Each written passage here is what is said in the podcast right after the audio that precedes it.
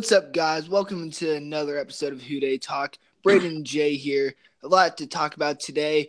I am going to talk about my thoughts on Lou Anarumo since I wasn't here for last week's episode. Thanks to getting some wisdom teeth pulled, we're going to talk about uh, Mark Walton and what's been going on with him, we're going to talk about a lot of combine. So uh, we're going to get into it, and uh, I want to lead off with Mark Walton just because it's kind of old news by now, but all that's happened lately and the timing, we really never got to talk about it. And just in case you guys forget, Walton has been arrested or been in trouble twice within a month. Uh, he was found with marijuana possession, and there's another incident like a week later where he was blocking a parking garage with his car. A, a woman tried to record him. He grabbed her phone, and apparently there's some scratches from that. Uh, so, what's your thoughts on that, Jay? Uh, it's not a good look. I mean, he had a piss poor 2018 season. Uh, I mean, he's obviously having some character issues. Uh, I don't. If Zac Taylor really wants to establish establish his culture, I think he needs to cut him. Um, I think this is a great class where you can get running back talent late. Running back isn't that important of a position, and he's also a third running back. I know the idea was for him to eventually replace Gio, but with how short the lifespan of running backs are anyway, by the time Gio's already ready to be gone, ready to retire, Mark Walton's going to be halfway through his career. So I think it. I mean, it doesn't hurt us that much to cut him. He was a fourth round pick. Yes, you could have gotten more for him, but in the long run, that fourth round pick. I mean, it wasn't a good pick to begin with. It was. It was a low ceiling pick. He was never going to be more than the second running back on this team, um, and he was currently the third running back. So I think you got to make the cut. Go in the sixth round when you have five picks, and you draft a guy like Darwin Thompson or Myles Gaskin or someone like that and he can fill in that third running back role, or even just wait till the UDFA's come in, because running back talent is easy to find, and especially for a third running third running back, you don't really need to spend a high pick on that. Yeah, I completely agree. If I'm Zac Taylor, you've kind of had a bit of a controversial start hiring a guy who's in a bully scandal, having trouble finding defensive coordinator. This is a perfect time to just embrace the culture you're preaching. And like you said, it doesn't really hurt us. We can get a running back, sixth, seventh, undrafted free agent. Walton really isn't all that valuable. There's not a lot of cap, dead cap we're going to have to deal with. So, like I, yeah. not even a million. So I, I, I think the pick was bad to begin with. I don't think cutting him hurts the value of the pick that much anyway. Uh, yeah. I think I think cutting him has to be the move. Uh, doesn't really make sense to keep them at this point. I mean, send out a message. Send out a message. Good message to send out. Um, next up, we got to talk about. What you want to talk about the combine next? I'll talk. I'll give my thoughts on Lou Anarumo oh, or however to say his name. Go ahead. All right, so uh, if you guys listened to last week, Jay did a great job explaining what a lot of the basics of the defense is going to be. Uh, after he recorded uh, Anarumo was kind of talking to the media, and he made it sound like there's going to be a lot of hybrid defenses. He talked about playing to the player's strength, which is all talk. We'll see if he actually does that, but he did make it sound like there was going to be a lot of hybrids, and he talked about four three three four. You're only in that about thirty percent of the time, or something on the lines of that. So we don't have a great idea of what Anarumo is going to do, but as Jay said last week, a lot of cover one nine robber where a lot of press, single high safety. I mean, and... it, it's it's something we can look forward to. I like the schemes that he's going to be bringing in. He sounds like he's going to be very creative. I I overall, for what was left, I think it's a good hire. Um, yeah. He doesn't have that experience like we wanted. I already touched on that last week, but I I think from what Zac Taylor was going to accept as plausible, I think that's the best you can get. Yeah, and at least like we both wanted Del Rio. We both wanted a bigger Fox. guy. So John Fox, I was really hoping for him, but at this point, it was kind of the best we could get, and so it'd be interesting. Del Rio and him couldn't agree. John Fox and him would have never agreed. Yeah, exactly. Never. And so. so actually, what do you think it was that was turning off all these defensive coordinators? I know they only technically offered the job to like two people, but clearly there's some some stuff Zac was doing wrong. Is it safe to say he came into this search unprepared? I think he definitely came in unprepared. I mean, he kind of touched on it a little bit, saying that he wanted to give his all to the Rams before moving on to the Bengals, and I understand that.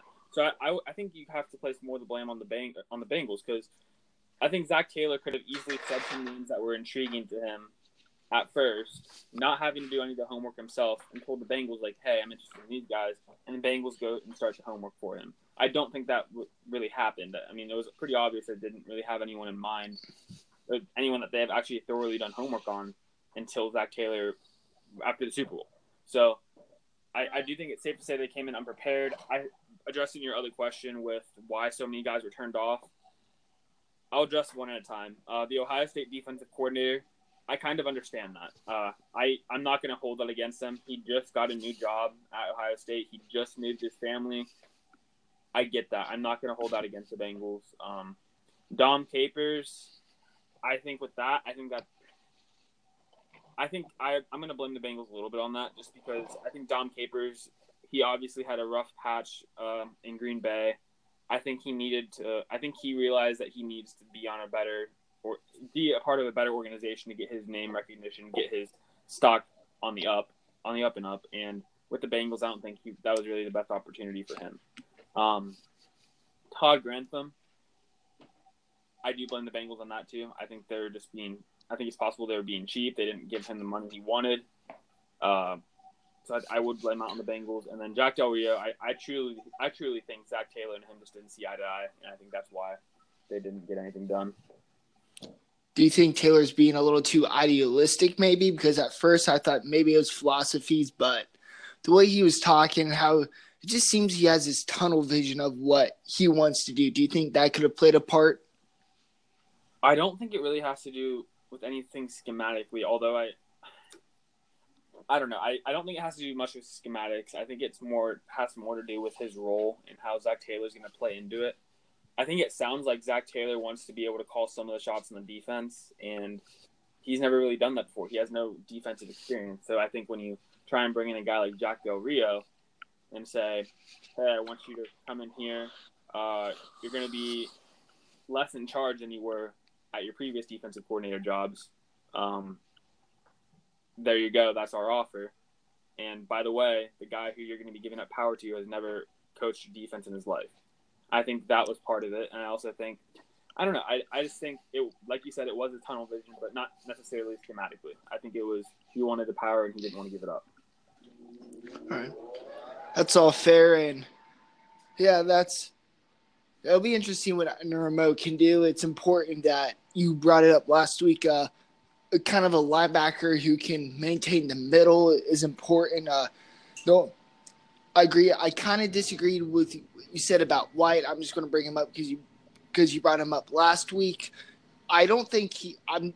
I think we're going to have to agree to disagree. I don't think White's bad at the middle as my more of White in his scouting as his mental processing has improved, so has everywhere else.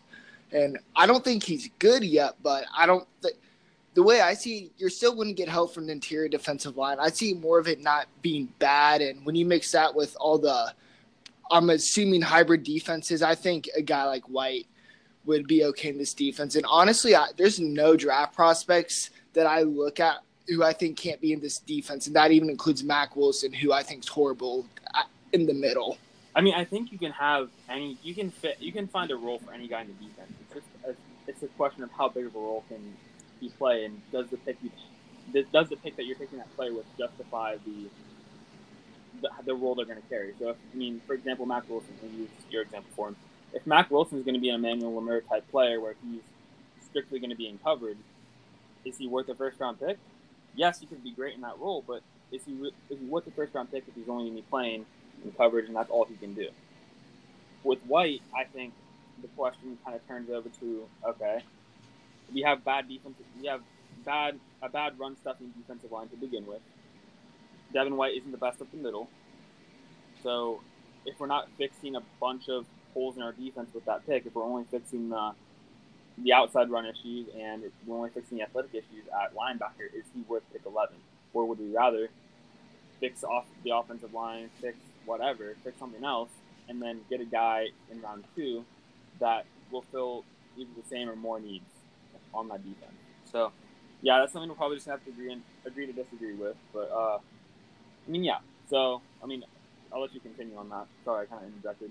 I mean, I mean, yeah. I just think it's hard to see what truly we need in our next linebackers without knowing what the defense is, and just from the base defense looks at thing, you're probably going to like what I'm about to say. When I look at a linebacker who could really fit this, the middle linebacker in the mm. cover one nine robber, Joe Giles Harris. He's a, probably the most reliable stopping the run. Uh, he's not. Uh, there's not a lot to knock on Joe Giles. He can do everything you want, and he kind of talked about with his middle linebacker last week in this defense. He, they don't need to be extremely rangy, and Joe Giles Harris he has good range, not great. So just being responsible for the middle could be really good for him.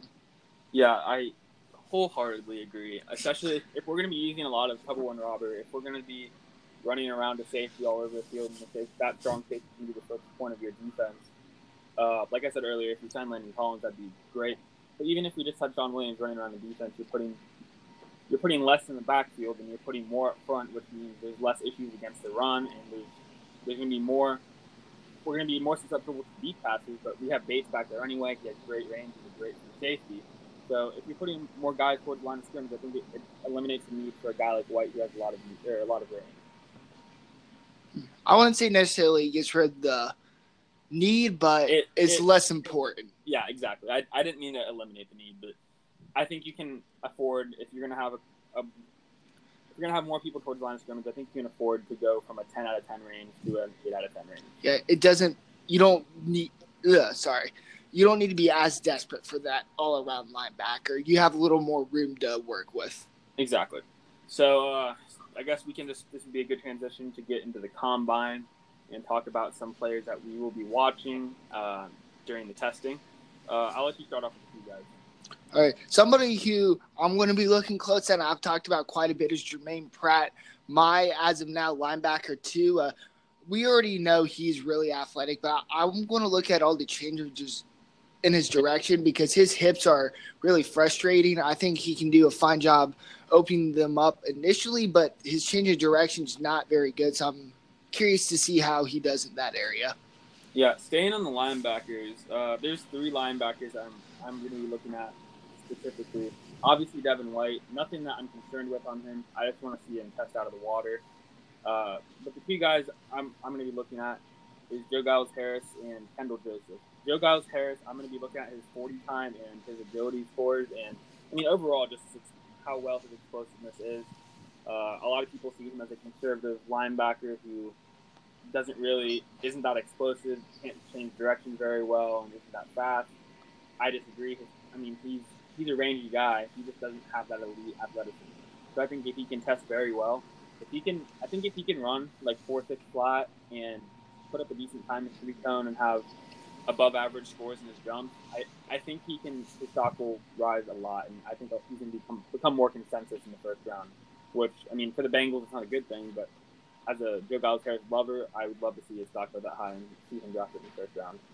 Um, another linebacker I'm going to be looking at is Kendall Joseph, and he's a guy that I think he's going to be competing with White to be the most athletic or linebacker at the combine. Um, his size does worry me, and most people, but I think if he can, if he can get that hype behind the combine that that follows so many people that test well, I think he can turn into a top 50 pick. I already see him as a top 50 pick, but I mean, general consensus has him in like the third or fourth round. So I think he's another guy that can really see his stock rise from the combine. For sure. And going back on Joe Giles Harrison, he's somebody I know we already talked about a lot. We're going to talk a lot more in the future just because he's a realistic Bengals draft choice. And if he can have a great combine, that I know we were texting about it yesterday, he might. He, uh, he might move to round one, but you think he could possibly pass up, at least for you personally, Devin White as linebacker one?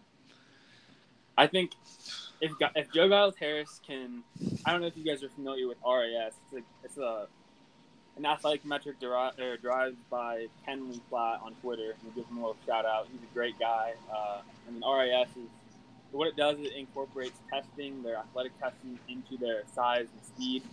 They're not size and speed. Sorry, it, it incorporates their athletic testing, like all their combine drills, into their size, so like height and weight, and it gives you a number out of ten over how athletic they are. So 10.0 is the best, 1.0 is the worst, or actually zero is the worst. Sorry, but if Devin White, I expect him to have a close to a 10 RAS. Uh, if Joe Giles Harris can make it to to an eight or an eight five, I think I I think I'm gonna have to have him tied with Devin White for linebacker one. Yeah, and just I'm, I'm kind of assuming here, but if Joe Giles Harris had the, the already known athleticism that Devin White has, I think I truly think people would be talking him as linebacker one. If Joe Giles Harris had the athleticism Devin White had, I'd have him as my top three, a top three player. Oh, no sh- doubt. in my mind. oh shit! No doubt. A little high I- for me, but I can see it. If he if he was in Devin White's body, top three player, he would he would be getting the Roquan hype from me. Uh, but yeah, Yeah, but Um, unlike Roquan, he can get off blocks. yes, I'm like, well, I don't know. That was my only knock on Roquan going off track for a second. with Roquan, I I think he was a lot more well rounded than any linebacker. Yeah. his. He was well rounded for sure. I I think his I think he was able to get off blocks. He just wasn't able his he wasn't able to overcome his size just yet. And I think he he did a little bit better than that towards the end of his college career. But He always allowed his chest to be opened up to offensive linemen. And yeah, he did. I think offensive line lineman gave him the most trouble. But if it was a tight end or if it was a running back, I think I think he fared pretty well. Um, but yeah, he was also another athletic freak. I, I loved him coming out. He was a top three player for me. He was my third overall player. Love that dude. Uh, but um, another back on the combine. Uh, I guess we'll just go by. I'm gonna talk about some offensive tackles next. Uh, Yodny Cajuste. He's a guy that I have very high. I'm probably the highest on him out of. I mean, so far, everyone everyone I've seen is not as high on him as I am. I have him as a top 12, top 15 player. Um, he's a guy who I expect to test extremely well. I don't think he's gonna. I think he's gonna be OT three, OT two, or OT three in terms of athletic testing. Um, but he's definitely being underrated right now. And although the athletic testing will be important to him, I don't think that's the most important part of the combine for him. Uh, he does have an injury history, especially with his knees, but also with his, I believe, foot and back. So the medicals are going to be very important him, along with guys like uh, Jeffrey Simmons, Rodney Anderson, Deionte Thompson, and Hollywood Brown.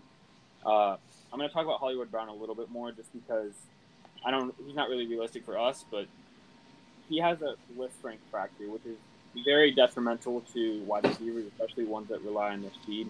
So medical is going to be extremely important for him. I mean, a Lisfranc fracture is probably worse than a torn ACL, if we're being honest. Um, so that's going to be extremely important for him. Deionte Thompson, uh, the best safety prospect by almost consensus top safety prospect, I guess. Uh, I believe he had wrist surgery earlier in the month or maybe last month, so he will not be uh, performing testing at the combine. That probably is going to hurt his stock a lot because a lot of people have speed questions on him, so his 40 time is going to be very important. But uh, he's going to have to wait to his for his pro day for that. And uh, Rodney Anderson, obviously, probably the most injury prone running back in our college in a while. When healthy, though, he's probably the best running back in college football. And Jeffrey Simmons, obviously, we all heard about him for his ACL and, uh, in, was it warm ups or was it a practice? Uh, I think it was during a workout. During a workout? Okay.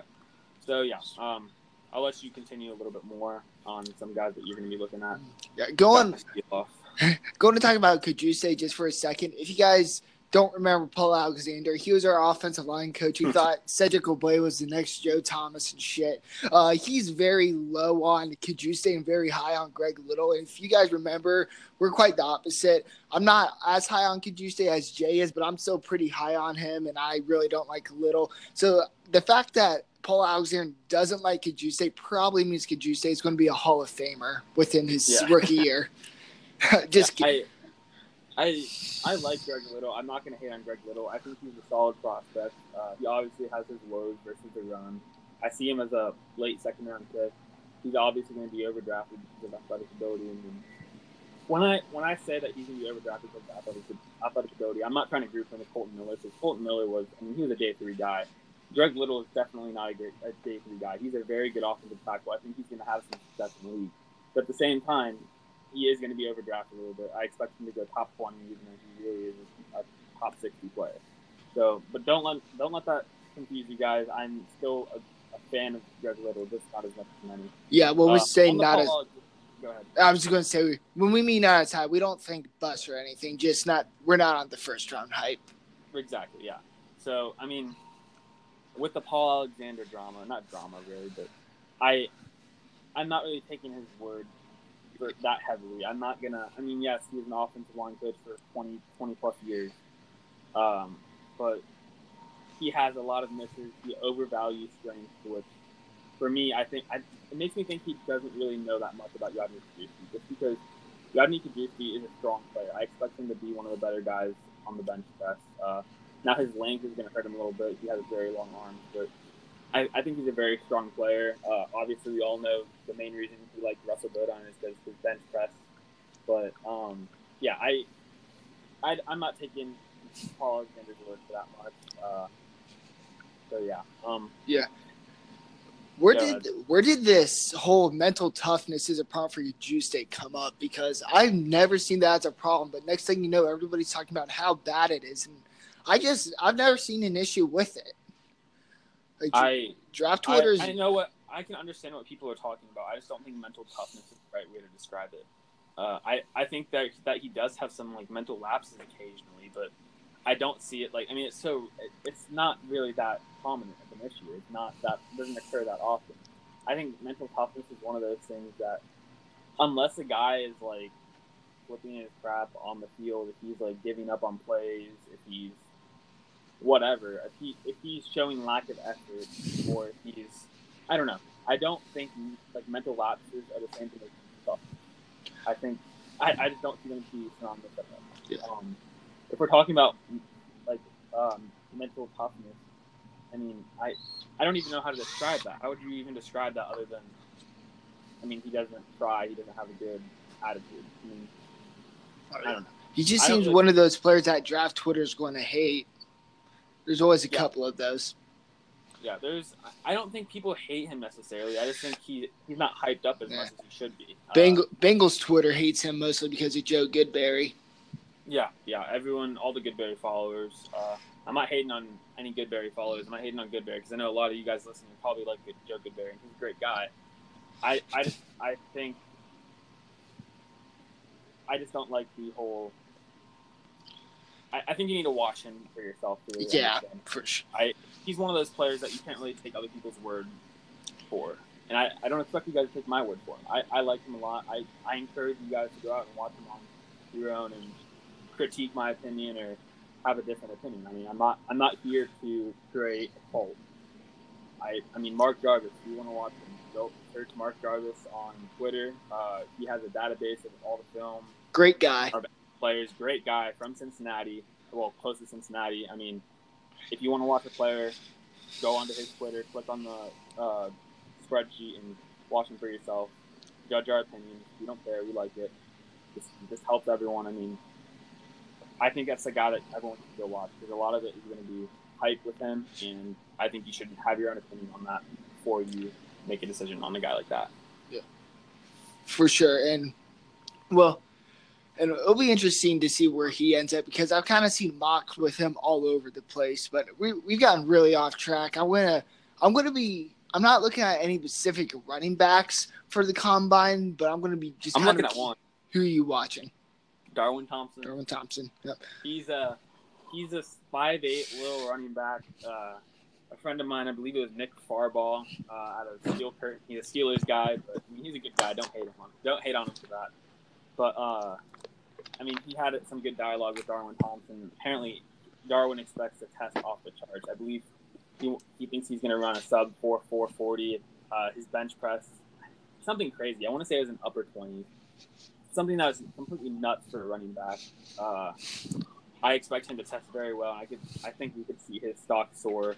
Another running back that I kind of mentioned already, Rodney Anderson, just because of medicals. But other than that, yeah, the running back class isn't nothing really special.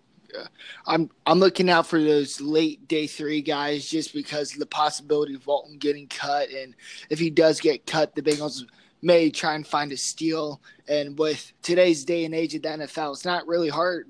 I wouldn't say it's not that hard, but it's not as difficult anymore to find a valuable running back who can play in later rounds.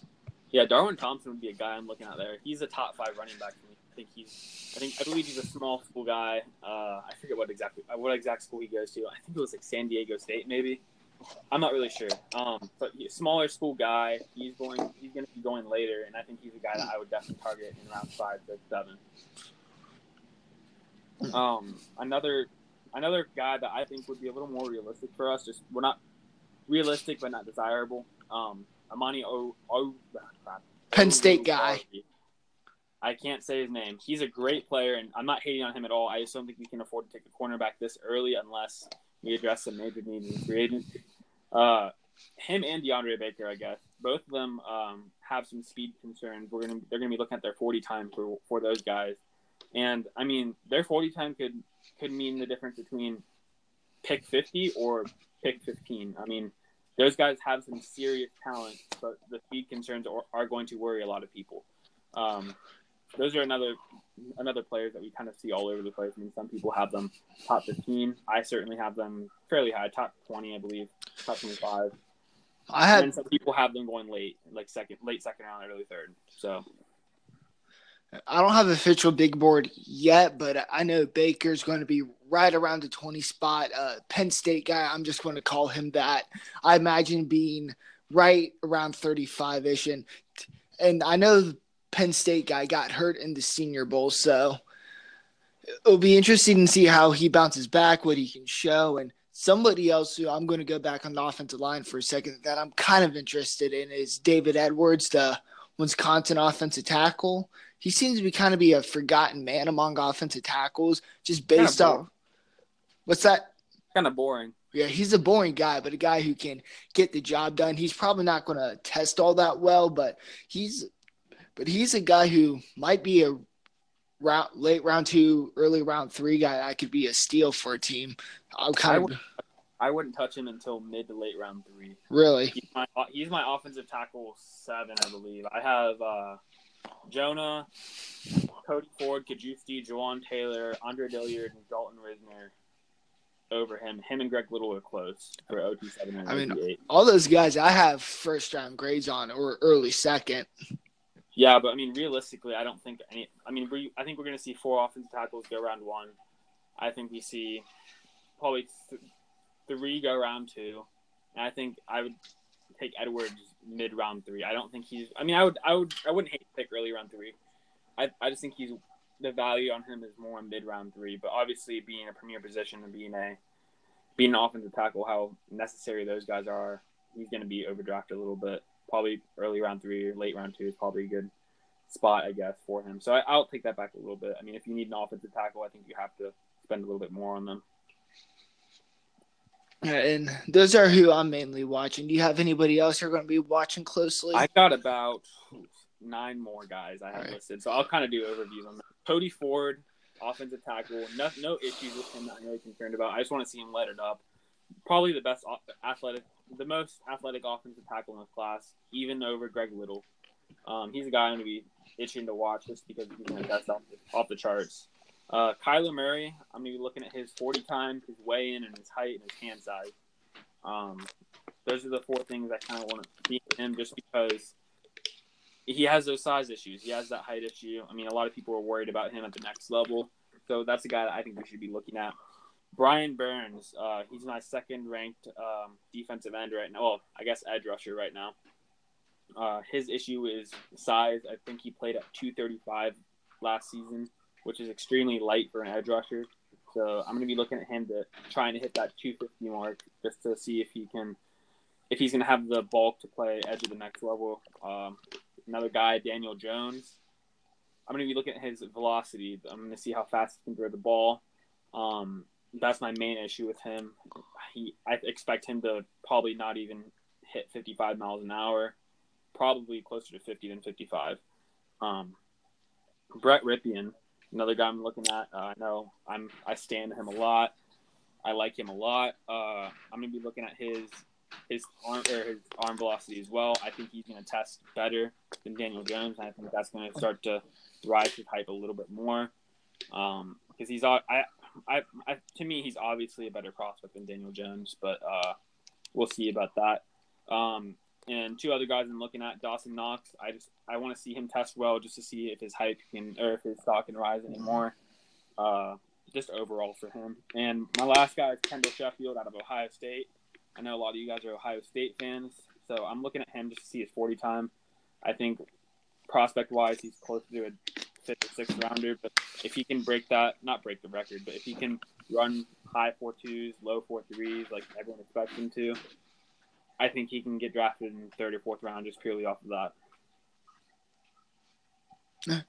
Sounds good. And next week episode, guys, we'll discuss the combine results. We'll we'll be all over that. We'll start talking about free agent targets, what we think they should do in free agency. We'll we'll probably discuss the Landon a lot of well, maybe not a lot, but we'll probably discuss Landon Collins if it makes sense for him to come here, and we'll have a good show for next week, guys. Uh, I'm sorry if I sound a little weird, as I said earlier this episode. I just got my wisdom teeth removed. I'm still all sore and stuff, still making the full recovery, but we'll still here. Uh, but, yeah, we'll have. Week, like he said, combine free agents. Uh, we're gonna have it all next week, guys, and hopefully after next week, we're gonna be diving more into draft prospects. Hopefully, picking it up a little bit uh, because we're we're getting to that time, guys. I mean, April 20, 28th, I believe, is just around the corner. We're almost into March, so it's exciting time for Who Dey Nation. Uh, we'll talk to you guys next week. Who Dey.